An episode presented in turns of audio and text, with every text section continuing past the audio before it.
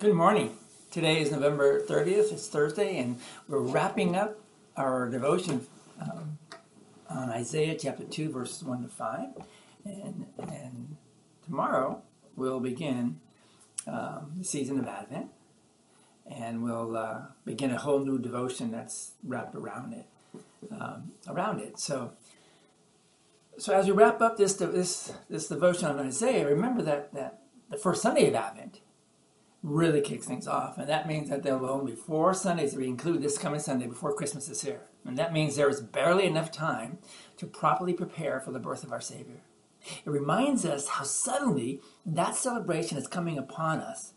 It reminds us, too, as we look beyond, that to the last days which are suddenly coming upon us, we are to watch, we are to pray, we are to stand firm, not be secure in this life, so secure that and so safe that we forget the last days that are yet to come. In Thessalonians chapter, uh, 1 Thessalonians chapter 5 verse 3 says, While people are saying peace and safety, destruction will come on them suddenly, as labor pains on a pregnant woman, and they will not escape. So it is in this world around us that many will perish because they think they have found their peace and their safety, their contentment in this life.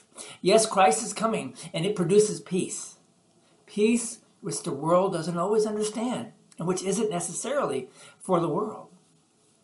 But the church, but, excuse me, but Christ coming produces peace, which is always provided for you and I and every believer. And because of you and everything that you do, all nations will stream to God's holy mountain. And this doesn't mean that all people will book flights to Israel and visit Mount Calvary.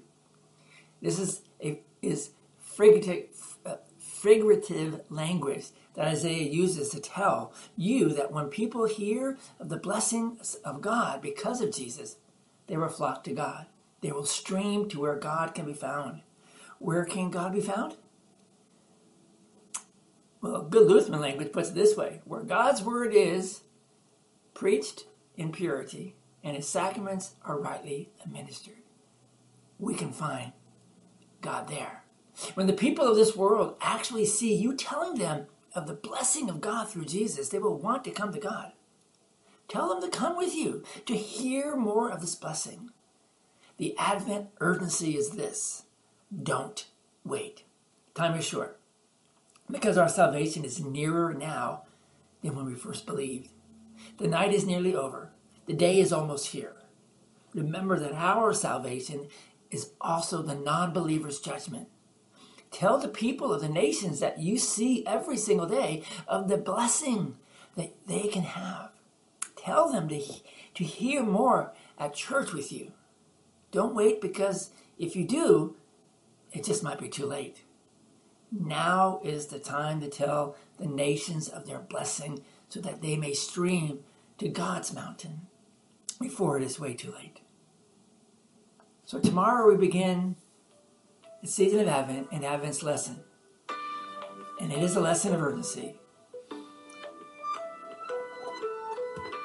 Sorry about that. And just as Christmas will be here before you know it, so the last day will be here before you know it also. Let me repeat that. The Advent is a season of urgency. The time is short. Just as Christmas will be here before you know it, so the last day will be here before you know it too. Pray with me, would you? Lord, I know the time is short. Thank you. Thank you for, for saving me. Thank you for saving us. Help me, help us to realize the urgency so that, that I and, and we might better share your blessings with our families our friends, and the world. Amen. Thanks for being with us so far this week as we've gone through Isaiah chapter 2 and now tomorrow as we jump into the Advent season.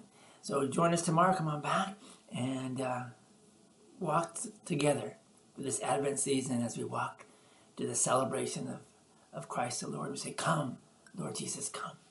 See you all tomorrow.